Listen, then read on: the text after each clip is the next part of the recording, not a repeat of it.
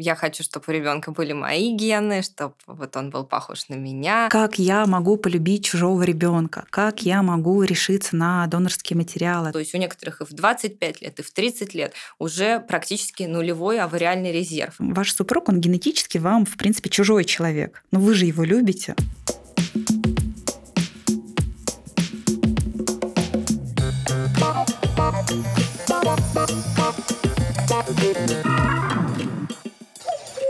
Доброго здоровья! С вами снова подкаст о здоровье и качестве жизни без шапки. И с вами сегодня его ведущие, продюсер подкаста Настя Фадина и выпускающий редактор Купрома Юлия Лебедева. Этот выпуск выходит при поддержке клиники вспомогательных репродуктивных технологий Скандинавия Ава Петр. Многие пары могут столкнуться с проблемой зачатия ребенка. Причин бесплодия может быть множество. Сегодня мы поговорим, какие есть способы зачать ребенка, если организм женщины не может производить собственные яйца яйцеклетки. Обсудим, каким парам выбор донорской программы может подарить шанс стать родителями, как устроены банки доноров и как психологически настроиться на этот шаг. И рассмотрим мы этот процесс с двух перспектив. У нас в гостях психолог клиники Скандинавия Алиса Александрова и репродуктолог клиники Скандинавия Ава Петр Наталья Цепурдеева. Традиционно мы начнем с первого вопроса. Наталья и Алиса, расскажите, как вы пришли в профессию? Да, добрый день, уважаемые слушатели. Рада всех приветствовать. Спасибо большое за организацию. И по поводу первого вопроса. Я так выделю для себя три момента, которые меня сподвигли, чтобы я пошла в профессию акушер-гинеколога. Первый момент. У меня такой отягощенный семейный анамнез, то есть у меня династия врачей, моя мама действующая оперирующая акушер-гинеколог. Это один из факторов. Второй был фактор, когда я училась в военно-медицинской академии, и у меня была прекрасная преподавательница Тихонова Татьяна Кирилловна, которая ну, настолько великолепно преподавала дисциплину акушерства и гинекологии, что очень много людей из моей группы, пять или шесть человек, стали в итоге гинекологами. Так пробудил интерес к этой профессии, к этой специальности, что вот многие выбрали этот путь. Третий момент — это когда я уже проходила практику, я, конечно, была под большим впечатлением от процесса родов, от того, ну вот какое-то счастье, когда через э, определенные там не буду скрывать, мучения, определенный дискомфорт, потом появляется ребенок на свет, его дает матери, и это просто такое счастье и для нее, и для всей бригады, которая принимала роды. И вот э, те эмоции, которые я испытывала от этого процесса, они мне помогли в итоге осознать действительно, что я свою жизнь, свою профессию хочу связать именно с процессом беременности и родов. Алиса, расскажите, пожалуйста, как вы пришли к решению стать психологом?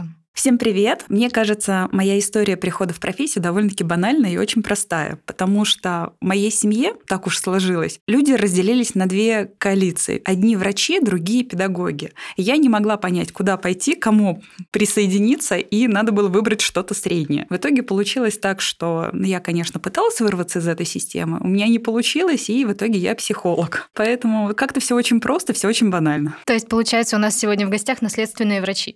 Да, семейные анамнез он на лицо. Давайте тогда погрузимся уже сразу в тему. Понятно, что с возрастом запас яйцеклеток он снижается. А вот какие еще могут быть причины бесплодия? Смотрите, конечно, возраст — это очень важный и в ряде случаев основной критерий, когда мы понимаем о том, насколько будет эффективна программа ЭКО. Потому что действительно, как вы сказали правильно, с э, увеличением возраста снижается количество яйцеклеток и снижается качество их яйцеклеток. То есть они закладываются внутриутробно, когда женщина беременеет, вот уровень определенного количества яйцеклеток, он уже изначально заложен, и потом впоследствии, там, после родов, взросления девочки, пубертата и так далее, он начинает постепенно-постепенно расходуется и становится нулевым к наступлению менопаузы. в Санкт-Петербурге средний возраст менопаузы 51 год. И это такой естественный процесс, он физиологический, а мы на него, по сути, никак влиять не можем. Вот сколько изначально заложилось, столько и дальше расходуется. Есть моменты, которые способны приводить к снижению этого запаса, снижению фертильности. В ряде случаев это имеется какая-то генетическая предрасположенность, когда, например, у девочки в роду у мамы, там, у бабушки наступала преждевременная менопауза, менопауза, были проблемы с зачатием, тогда вот какие-то генетические причины могут также влиять и на ее способность к зачатию и фертильности. Далее есть еще ряд заболеваний, в основном они гинекологического характера, которые могут приводить к снижению фертильности, к бесплодию и э, даже к преждевременной менопаузе. Конечно, если более подробно разбираться, то основная тема да, нашей сегодняшней беседы, она непосредственно исходит из того, что у части пациентов есть проблемы с авариальным резервом. То есть он может быть низкий в основном вот по причинам того, что у нее были гинекологические заболевания в виде наружного генитального эндометриоза, в виде каких-то серьезных воспалительных заболеваний. У нее там были эндометриоидные кисты, которые, к сожалению, при удалении приводят к тому, что часть яичников также вместе с этими кистами удаляется. То есть вот какие-то такие хирургические объективные причины, почему у нее тоже, возможно, снизился авариальный резерв. И генетические. И также есть ряд пациентов, у которых, ну, непонятно, почему наступает преждевременная менопауза, то есть у некоторых и в 25 лет, и в 30 лет уже практически нулевой авариальный резерв. И э, с такими пациентками часто встречаемся, таких пациенток много э, достаточно сейчас, и причины, почему так у них происходит, до конца нам, к сожалению, пока непонятны. Ну, наука в этом процессе работает, и я думаю, что там в течение 10-20 лет, может быть, какие-то появятся более углубленные исследования в этой области, мы уже будем искать четкие такие причины э, развития этого состояния. Также еще есть такая группа пациентов, ну, в возрасте уже, да, что после 35 лет э, идет снижение количества яйцеклеток, заложенного изначально у женщины в такой достаточно большой уже геометрической прогрессии. И, конечно, к 43 годам их становится катастрофически мало. И вот такая группа пациентов старшего репродуктивного возраста, она тоже часто прибегает к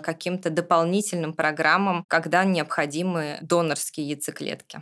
А вот бывает ли такое, что количество яйцеклеток достаточное, но их качество оно просто не позволяет забеременеть? Вот что может повлиять на снижение качества яйцеклеток у женщины? Да, такое тоже бывает. Бывает так, что мы делаем несколько программ ЭКО, а у нас там не получаются эмбрионы, или они получаются очень низкого качества. И вот э, никаким образом достичь беременности таким способом у нас не получается. Это на своих яйцеклетках, если Это да? со своими Мгм. яйцеклетками, да. И здесь, если, например, мы рассматриваем, что у супруга там все идеально со спермограммой, мы его в расчет не берем, у него все хорошо, то, конечно, становится вопрос к женщине. Почему у нее так происходит? Опять-таки, если у нее были какие-то в анамнезе гинекологические заболевания, ну, там, в виде того же эндометриоза, это такое хроническое заболевание, которое может рецидивировать и прогрессировать, если там вы не беременеете, не кормите грудью, не принимаете гормональные препараты, оно в ряде случаев также сильно может влиять на качество яйцеклетков, ухудшая его. И, э, конечно, оптимальным таким методом лечения эндометриоза и достижения беременности это является комбинация хирургической терапии и гормональной терапии, впоследствии проведения программы ЭКО. Но и то, это опять-таки не панацея, не всегда таким образом возможно получить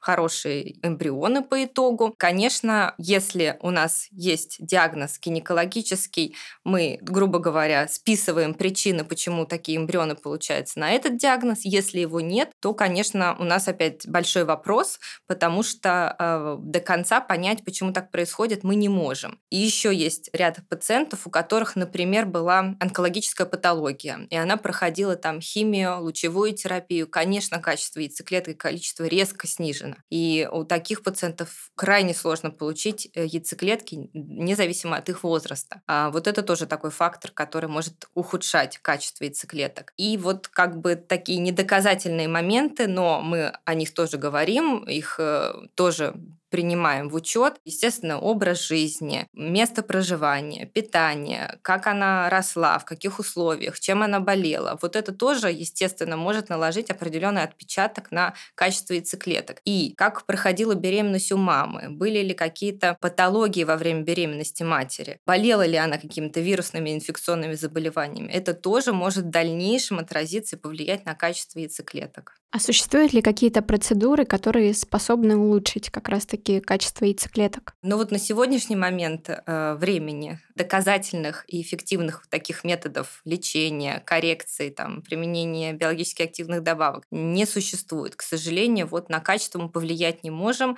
И если у нас такая ситуация, что вот все программы заканчиваются, то есть это не одна программа, не две, а вот все программы заканчиваются тем, что эмбрионы плохого качества, ничего с ними делать невозможно, то тогда мы здесь тоже рекомендуем задуматься о донорских яйцеклетках. Кажется, что использование донорских биоматериалов – это тот шаг, о котором люди, которые идут на ЭКО, ну и вообще на беременность с помощью ВРТ, это последнее, о чем они думают. Но вот в какой момент паре действительно пора задуматься о том, чтобы обратиться к донорам? Конечно, вообще в идеальной картинке, я думаю, как любого пациента, так и репродуктолога, если не случилась беременность самостоятельно, то это там первая попытка, когда они пришли, у них все получилось, и они ушли с беременностью и родили здорового ребенка. Все к этому стремятся, все это хотят, и врачи, и пациенты, но, не, к сожалению, не всегда так бывает. И, конечно, есть пациенты, которые приходят и у которых не было, например, программы КО вообще за плечами, и по результатам обследования мы сразу видим, что здесь ну, другой программы просто не может быть, что вот им показана только донорская программа. Например, там у пациентки вот опять низкий авариальный резерв, она старшего репродуктивного возраста, у нее уже гипергонадотропная недостаточность функций яичников,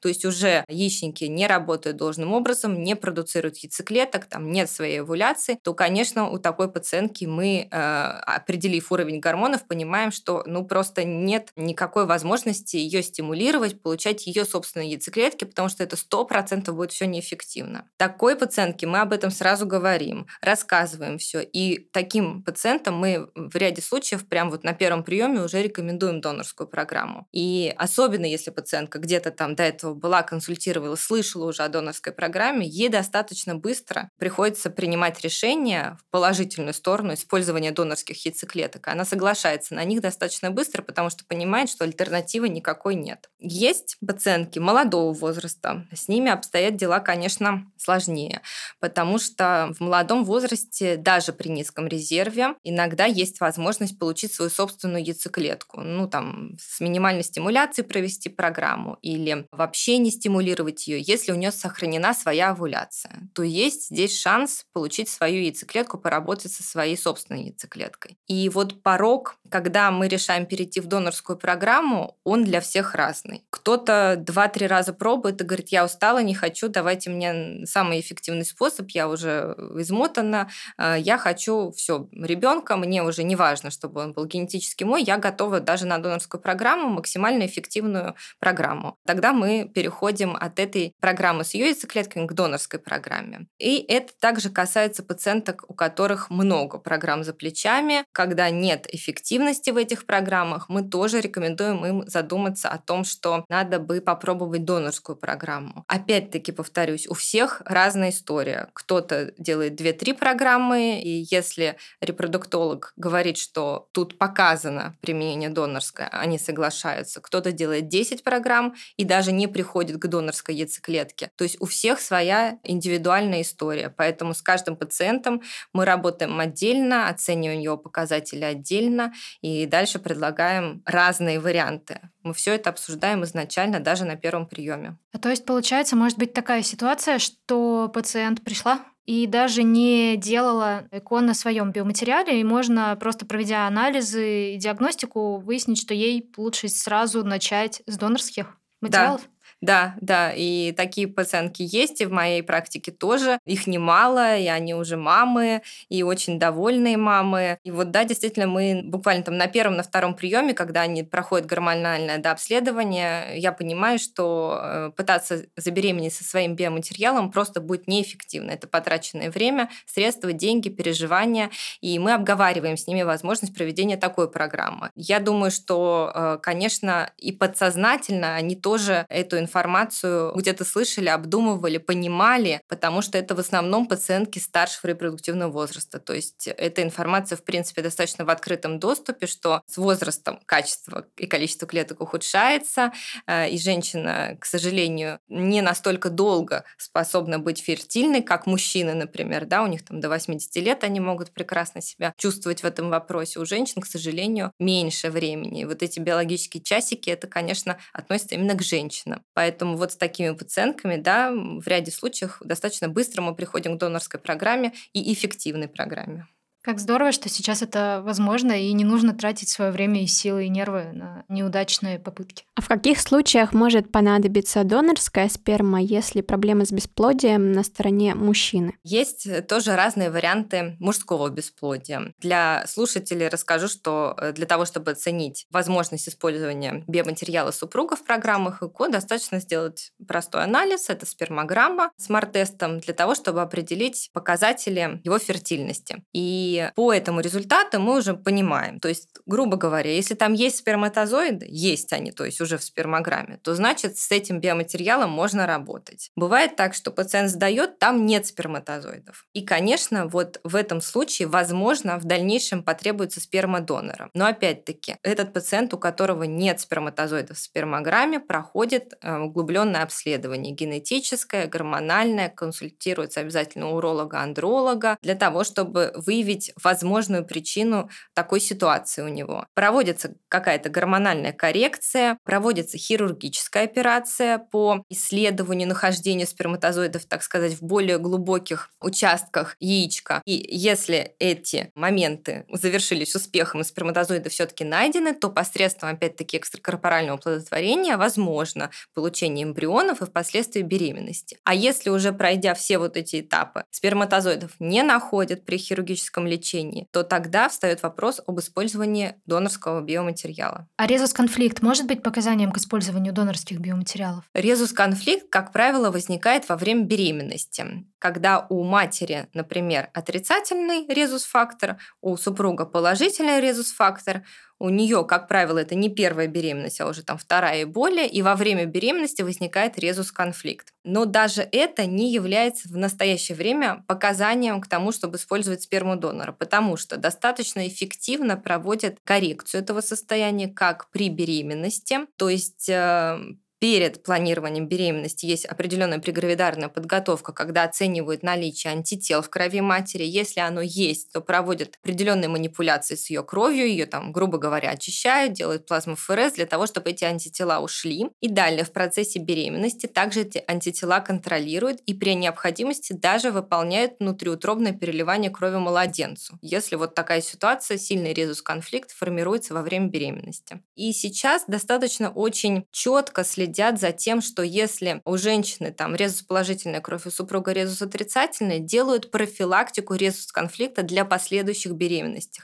То есть во время беременности вводят антирезусные антитела для того, чтобы спрофилактировать развитие резус конфликта в последующем. И это сейчас строго регламентировано, это обязательно делается. Ну, естественно, женщины должны дать согласие, но они, как правило, всегда согласны, потому что никто не хочет проблем со здоровьем в будущем. Также эта профилактика делается, если если женщина, ну, допустим, нежелательная у нее беременность, она ее хочет прервать и знает, что у супруга там резус положительный фактор, а у нее резус отрицательный, то тогда ей тоже врач, который проводит прерывание беременности, назначает э, вот эту профилактику в дальнейшем резус конфликта. Поэтому в настоящее время таких показаний для использования спермы донора при резус конфликте в предыдущих беременностях нет. А можете тогда приоткрыть за кулисье, как врачи-репродуктологи выстраивают коммуникацию с пациентами, говоря о донорских программах? А, конечно, мы стараемся а, вести такой индивидуальный подход, ориентируемся на реакцию пациентов, ориентируемся на то, с каким запросом они приходят. Конечно, это непростые разговоры, не всегда можно убедить в правильности этого решения женщину там на первом приеме одному специалисту. Иногда это мнение складывается у женщины и формируется из мнения ряда специалистов, в том числе психолога. Мы смотрим опять опять-таки индивидуально, потому что ряд пациентов уже где-то слышало, что им нужно делать донорскую программу, уже морально они к этому готовы. Некоторые прям приходят с таким запросом, говоря, мы знаем, что мы там в старшем репродуктивном возрасте, у меня там уже год нет менструации, я знаю, что вот мне подойдет эта программа, я хочу эту программу. С ними, конечно, разговор короткий, простой, мы им рассказываем все и далее действуем. У пациентов, у которых тяжелый анамнез в плане многочисленных попыток ЭКО, с ними, конечно, надо аккуратно очень общаться. Мы им, естественно, как врачи, говорим о том, что данная программа будет эффективна, чтобы они подумали. Но если женщина морально не готова, она категорически отказывается, я здесь не вижу смысла настаивать. Это все равно ее решение, ее мнение. Мы ей рекомендуем, естественно, обратиться к психологу, послушать там мнение другого репродуктолога, если она сомневается, что только это поможет ей забеременеть. Идем в этом плане ей навстречу, чтобы ей было комфортно. И э, ряд пациентов через какой-то период времени, там, через полгода, через три месяца, через год приходят и говорят, да, вот мы сейчас готовы. Это же тоже определенные там стадии осознания, принятия должны у нее тоже пройти. Поэтому э, в данном вопросе мы абсолютно не давим пациентку, мы рассказываем, сравниваем эффективности программы, показываем статистику, набираем там калькуляторы, смотрим онлайн, рассчитываем эффективность программы. Все ей показываем, рассказываем, но не давим в этом вопросе. Женщины дальше сами, потому что это все равно выбор в основном женщины, будут решать их готовность, способность к этой программе, и в случае положительного решения они возвращаются. Вот мы и дошли до того момента, когда прозвучало то, что нужно обратиться к психологу. Алиса, вот как вы видите вот этот момент, когда женщина приходит к мысли о донорстве? Если другие способы не помогают, ей нужна в этот момент помощь психолога, консультация? Каждой ли она нужна или только в каких-то конкретных случаях с какими-то конкретными страхами? Нужна ли помощь психолога? Я считаю, что это прям действительно индивидуально. Есть женщины, которые легко идут, они легко воспринимают инновации, они доверяют своему врачу, они понимают, что да, это последний вариант, и поэтому мы идем сразу же. Но есть женщины, которым очень тяжело на это решиться, и здесь я бы сказала, что да, помощь психолога, она не будет лишней. Здесь также надо учитывать тот момент, что любые такие предложения, они проходят через а, стадии переживания горя. То есть первая реакция у нас это всегда шок. То есть как, почему, нет, не может быть. Понятное дело, что если это наш первый врач, который нам предлагает донорские программы,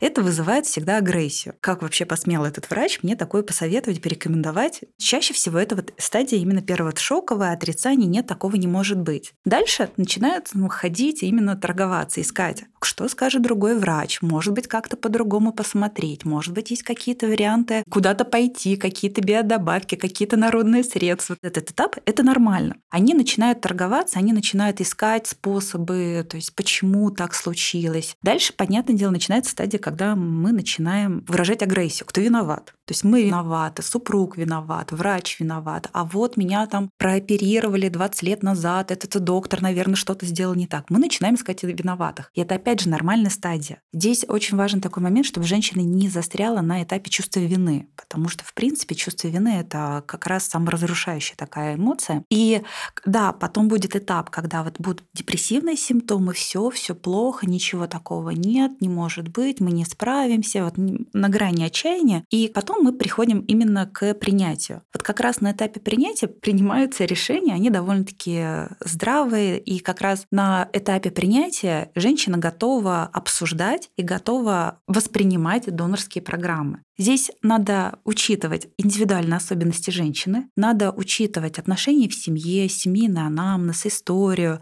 то есть как вообще женщина себя ведет, как воспринимает, как она относится, зачем ей материнство, как она относится в целом к детям. Там все индивидуально, и у всех вот этот период от э, получения вот этой информации относительно необходимости использования донорских материалов до момента принятия, это у всех индивидуально. И почему то, что Наталья сказала, что чем старше женщина, тем легче они к этому идут. Потому что уже вот этот период созревания, переваривания этой мысли, он уже у всех как-то, они уже готовы. Поэтому чем моложе, тем сложнее, да. И я бы, наверное, сказала, если женщина моложе там 35 лет, ей предлагают донорские программы, то да, лучше работать с психологом. А те, кто старше, уже они понимают, они уже на что идут, для чего, то могут и обойтись. То есть везде такой осознанный подход, он вот как раз-таки будет э, ближе к какому-то результату и принятию решения. Да, Потому что на этапах, вот, когда торгуются, когда в депрессивном состоянии, там, скорее всего, будет очень много негатива и очень много сопротивления и внутренних таких конфликтов. Лучше, чтобы вот этот этап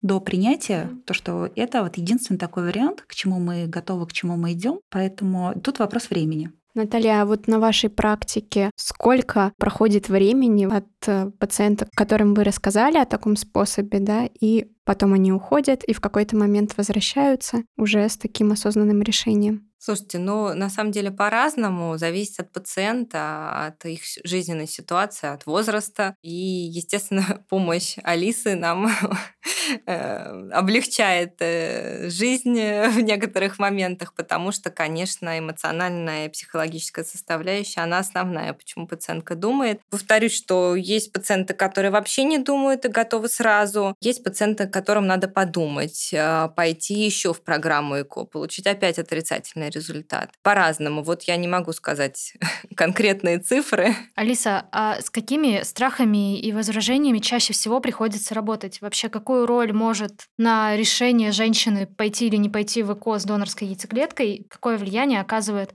социум, семья, может быть, даже муж? Если говорить о страхах, это самое первое. А что, если я не полюблю этого ребенка? То есть, ну, это не мой ребенок. Я же буду понимать, что это чужой ребенок, и зачем мне страдать, зачем мне его вынашивать, рожать, рожать, и смогу ли я его полюбить. Это, наверное, самое первое. Дальше, на кого будет похож этот ребенок. То есть, ну, будет же понятно, что это не мой ребенок, и как я буду с этим жить. Дальше, а вдруг у донора какое-то количество заболеваний? Вдруг там наркоманы, алкоголики, вдруг там какие-то наследственные заболевания. И любимая фраза — это кот в мешке. Как это скажется на взаимоотношениях наших с супругом? То есть а, будет ли супруг любить этого ребенка? Мне именно приходится по большей части с этими вопросами работать. Наталья, а у вас есть что добавить? Что еще пациенты говорят? Зачем нам донорские программы? Ну, много говорят про гены, что да, вот как бы я хочу, чтобы у ребенка были мои гены, чтобы вот он был похож на меня. Я согласна про этого кота в мешке, что это непонятно откуда взят генетический материал. Я вот э, тоже иногда задаю такой вопрос, почему вам важно именно передать свои гены? В чем как бы смысл именно ваших генов? Там, если речь идет о каких-то там династиях там музыкантов или творческих врачей людей, тоже. врачей, да, тогда, наверное, ну, есть определенная такая составляющая, там, или художников, ну, вот какой-то талант, который действительно, скорее всего, передается в генах. То есть мы же его не можем развить, он, то есть есть там музыкальный слух тот же. Тогда, конечно, вопрос более такой серьезный. Как правило, когда мы начинаем говорить с пациентом про гены, они не совсем понимают, что передают гены. Они считают, что там доброта, трудоспособность, отзывчивость, вот это тоже как бы передается через эти гены. И вот, конечно, задача врачей, специалистов, которые работают с этими пациентами, объяснить, что это не совсем так, что нам важно все-таки здоровье будущего поколения, и чтобы получить в итоге хорошую беременность, ее спокойно выносить и получить здорового ребенка. И вот здесь в основном, конечно, работать будет э, в положительную пользу именно генетический материал, который получен от здоровой женщины, у которой есть уже свой минимум один ребенок, когда мы проверили ее здоровье убедились, что там все в порядке. В ряде случаев уже вот ну, таких объяснений достаточно для того, чтобы пациент задумался действительно о том, насколько ей принципиально, чтобы гены были именно ее. Я вот еще привожу такой пример, что иногда тоже рождается ребенок, он ни на маму, ни на папу не похож, а на какую-то там прапрабабушку, прадедушку тоже, потому что вот такое идет смешение генетического материала, что иной раз вот очень трудно сказать, что да, вот действительно он там копия мамы. Мне еще доводилось, периодически доводится работать с пациентами, у которых есть некоторое чувствование крови, как они говорят. То, что я чувствую, что там чувствует моя мама, я понимаю там интуитивно, там у нас там какие-то способности, вот они сила любят. рода. Да, да, да, сила рода. Вот с ними, да, очень, правда, тяжело работать, потому что они хотят зациклены именно на том, что это мой ребенок, это моя кровь, я хочу своего продолжения. Решиться на донорские материалы им это сложнее всего. Но тут вопрос, э, ребенок зачем зачем. А что делать, если женщина готова использовать донорскую яйцеклетку, а вот муж никак не хочет?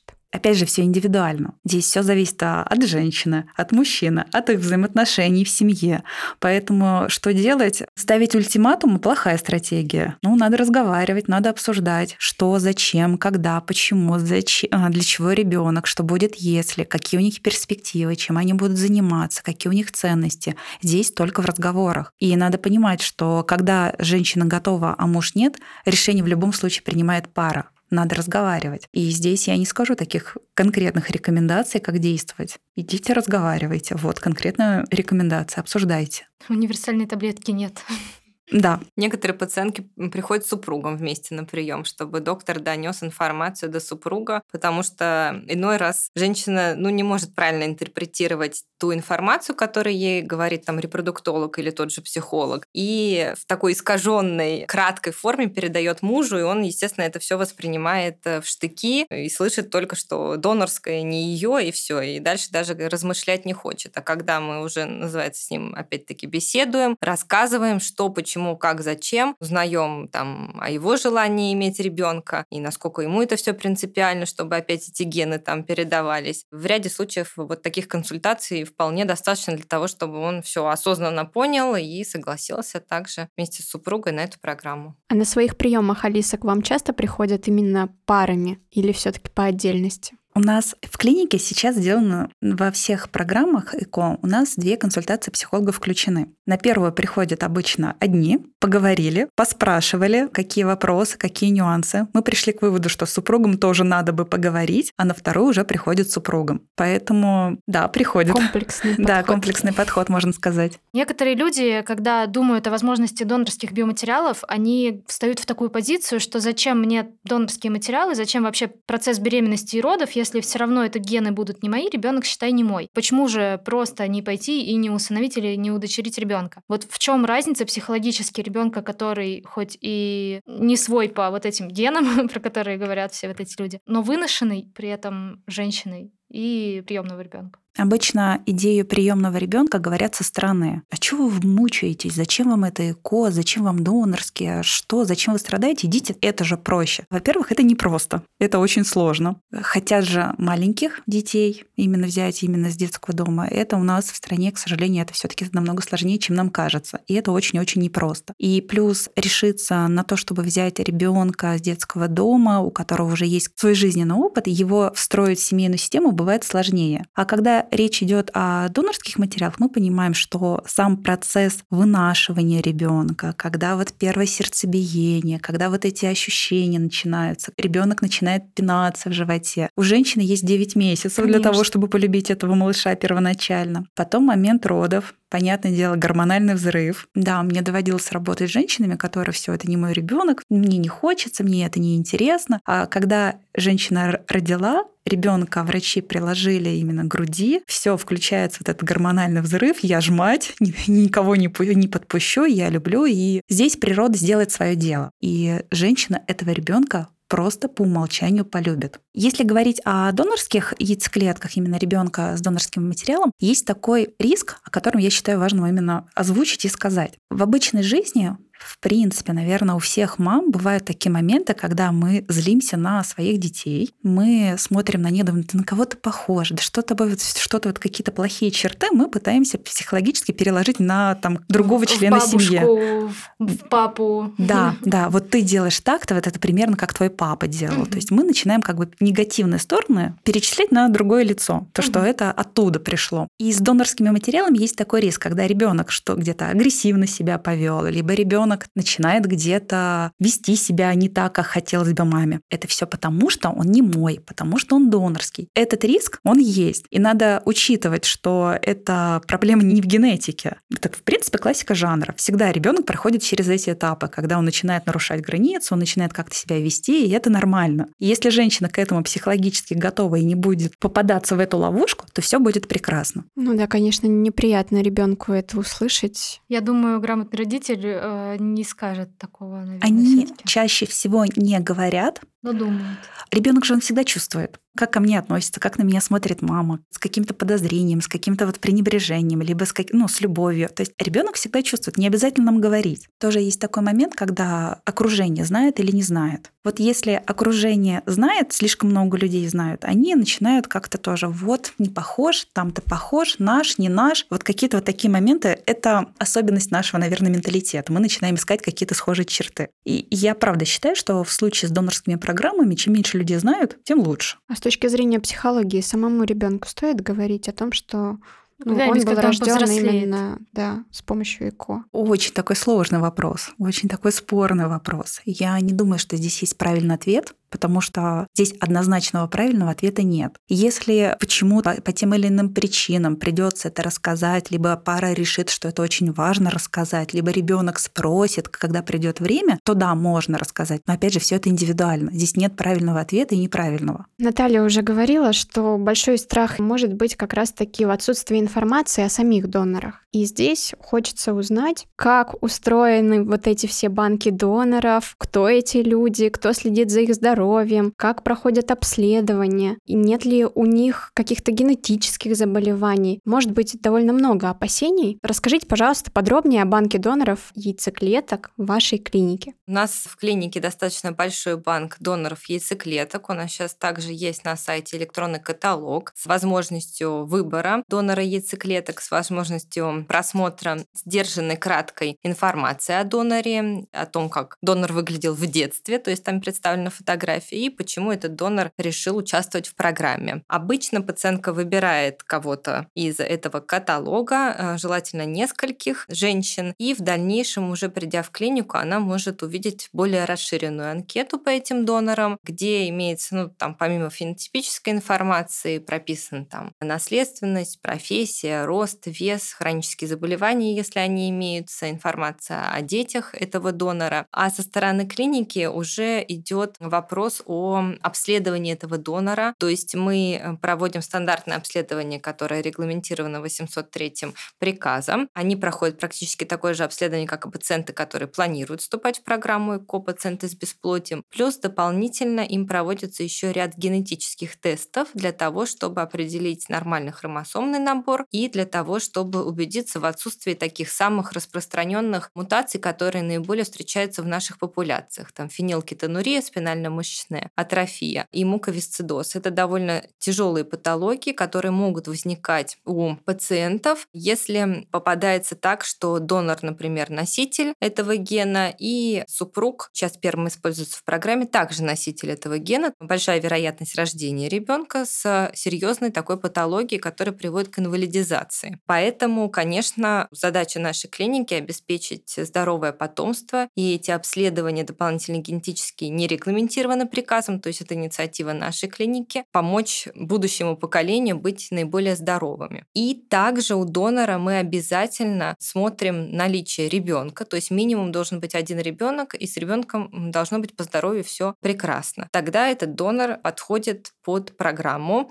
и может в ней участвовать. Это вот, так сказать, первый такой отборочный этап. Далее мы проводим стимуляцию, оцениваем, сколько клеток мы получаем, как донор отвечает на стимуляцию, как яйцеклетки донора дальше оплодотворяются в разных программах, сколько получается эмбрионов из их клеток и как часто от этих доноров наступает беременность. И вот э, после этого мы, конечно, ряд доноров можем прекратить с ними работу, если мы видим какие-то не совсем удовлетворительные для репродуктолога результаты, и работать именно с теми, кто хорош во всех вот этих аспектах. Поэтому за здоровье доноров переживать не стоит. Они у нас проходят несколько этапов обследования, и также они все имеют здорового ребенка, что тоже позволяет нам делать вывод о том, что эта пациентка способна дать в дальнейшем здоровое потомство в других семьях. А сами доноры могут впоследствии узнать, как использовались их биоматериалы, информацию какую-то о детях, которые получились из их биоматериала? У нас есть два вида программ. Анонимное донорство и неанонимное. Неанонимное, когда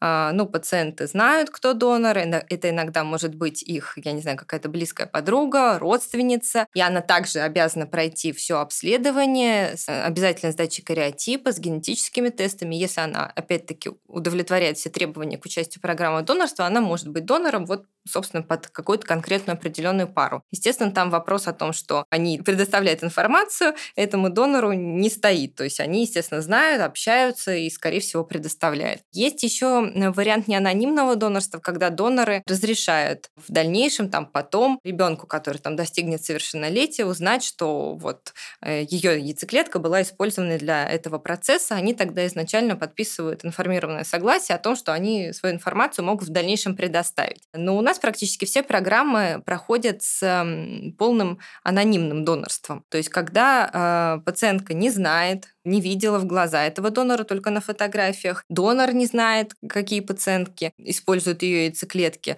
и в дальнейшем тоже судьбу никаким образом они не отслеживают. Чаще всего могу сказать, что пациентки, которые использовали донорские яйцеклетки и родили ребенка, вообще потом про это ну, забывают, и настолько они погружаются в счастье и радость материнства, что их это практически не волнует дальше. И они об этом практически не думают, забывают и живут прекрасно семейной, полноценной жизнью. Ну вот кажется, что вот этот первоначальный выбор донора самого, да, это довольно сложный процесс психологически, потому что, ну, у всех, понятно, свои критерии. Для кого-то важно, чтобы ребенок был похож на родителей. Насколько я понимаю, там именно видны фото детских фотографий, да? Изначально в каталоге, который в электронном виде можно посмотреть на нашем сайте, там только детские фото. Но потом уже в клинике вы можете увидеть и фото донора во взрослом состоянии, как он выглядит. Но только в кабинете, естественно, без распространения фотографий где-либо. То есть вы приходите, вам менеджер по донорам показывает их, и вы еще раз смотрите, отбираете, и на основании там фотографии во взрослом виде уже, может быть, какое-то решение принимаете в пользу какого донора вы делаете свой выбор. То есть в этом решении могут помочь как сам репродуктолог, так вы говорите менеджер, да, есть еще, и также психолог может подключиться. Я придерживаюсь такой схемы, что если вопрос э, заходит о донорстве яйцеклеток, то я рекомендую ознакомиться вначале с каталогом, на сайте выбрать несколько вариантов, потом прицельно уже там отсеяв, оставив 2-3 варианта, посмотреть фотографию во взрослом виде, и далее я также у этих нескольких доноров оцениваю их результативность программ, то есть насколько часто от них э, наступает беременность, она заканчивается родами живым плодом, сколько из этих яйцеклеток этого донора получается бластоцист, то есть эмбрионов, которые способны дать беременность. Я нацелена на результат, поэтому вот меня волнует больше этот аспект. Я, естественно, его потом озвучиваю пациентке и говорю, что у этого донора, например, там показатели там чуть получше, у этого там чуть похуже, но решение принимаете вы. Чаще всего, естественно, пациентка, поскольку доверяет репродуктологу, она говорит мне самого результативного, чтобы у меня все точно получилось с первого раза, все нацелены на такой результат. Ну, можно я здесь тоже добавлю немного? Когда, помните, вначале я сказала по поводу момента отрицания шокового до принятия. И как раз для того, чтобы помочь себе психологически настроиться, листать каталоги, посмотреть, поговорить, посмотреть, кто эти люди, как они выглядят. И это как раз помогает нам немного психологически настроиться и быстрее прийти именно к принятию. И еще когда пара, если первоначально, когда идут в ЭКО, идут также обращаются к психологу, там есть один из таких моментов, когда мы начинаем говорить, а что если? Вот если у нас первого раза не получилось, второго раза не получилось, сколько мы готовы пробовать дальше? Что мы будем делать, если у нас не получается? Там уже первоначально закладывается мысль, что мы будем делать, будем ли использовать донорские программы или нет. И еще есть такой момент, когда с первых двух-трех попыток у нас ну, эмбрионов нету, что они плохого качества. То есть, опять же, если работает пара с психологом, есть такой момент, давайте в качестве сравнения, то есть мы уже инициируем у врача, мы спросим, можно ли использовать донорский, может быть, больше, наверное, момент изучения. Вдруг у нас там какие-то проблемы, мы не знаем, мы не можем объяснить, а тут, если мы используем параллельно донорские материалы, мож, могут какие-то новые водные всплыть. Что касается именно принятия, решиться, да, работа с психологом, она может помочь для того, чтобы как-то ну, подготовиться, решиться, чтобы это было как-то легче. Получается, что всегда предусмотрена консультация психолога в программах ЭКО, или это вот только в Скандинавии такая история? У нас такая история, да. Да, довольно уже давно. И надеюсь, она останется, потому что, конечно, работа репродуктолога с психологом, с такими, ну, непростыми пациентами, которые столкнулись с бесплодием, она очень важна э, в плане получения положительного опыта и результата. Положительный опыт, он может также мотивировать людей, если они находятся на этапе выбора. Вот можете поделиться такими успешными историями? Ну, у меня много, на самом деле, успешных историй с применением донорских яйцеклеток. Буквально там в феврале мне пациентка писала, что она стала мамой, что у нее достаточно хорошо протекала беременность. И вот это а, была пара из тех, которые достаточно быстро пришли к донорству, то есть они были старшего репродуктивного возраста. Они приехали ко мне на первичную консультацию из другого города, и их посмотрев, собрав анамнез, даже еще не делая там гормонального обследования, я уже их навела на мысль, что им, скорее всего, потребуется программа с донорскими яйцеклетками. С учетом факторов, которые я описала, они ну, достаточно спокойно восприняли эту информацию. И сдав в последующем гормональное обследование, мы в этом факте убедились.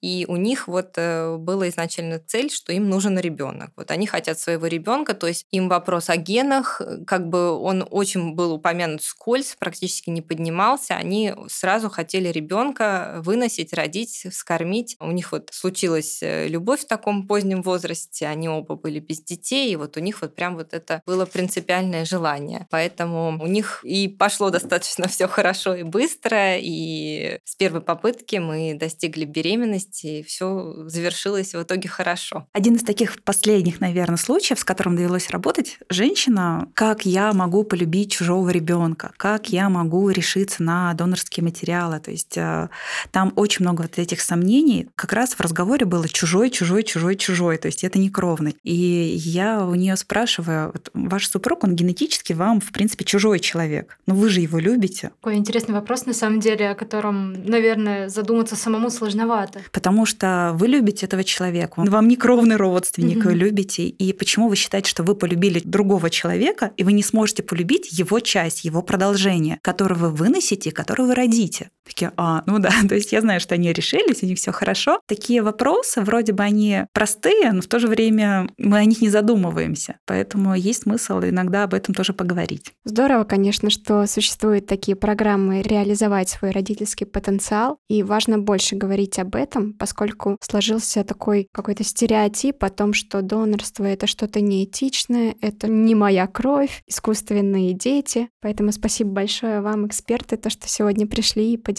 таким важным опытом, что дарите шанс будущим родителям. И спасибо за то, что в своей работе вы развеиваете этот стереотип о том, что это искусственные дети, а дети из пробирки и не свои, а наоборот, а, продвигаете историю о том, что это что-то близкое, что-то свое. Это здорово. В описании выпуска мы оставим полезные ссылки. Об оценках и отзывах тоже не забывайте. Подписывайтесь на Без шапки на всех подкаст-платформах, пишите идеи для следующих выпусков в наши комментарии. Слушайте Фуфлоу подкаст, где мы разбираем бесполезные методы лечения и беспонтовые препараты. Читайте наши медиа здоровье Купрум и задавайте вопросы нашему боту-справочнику в Телеграме. Продвинем доказательную медицину без доказательного экстремизма вместе. Всем пока!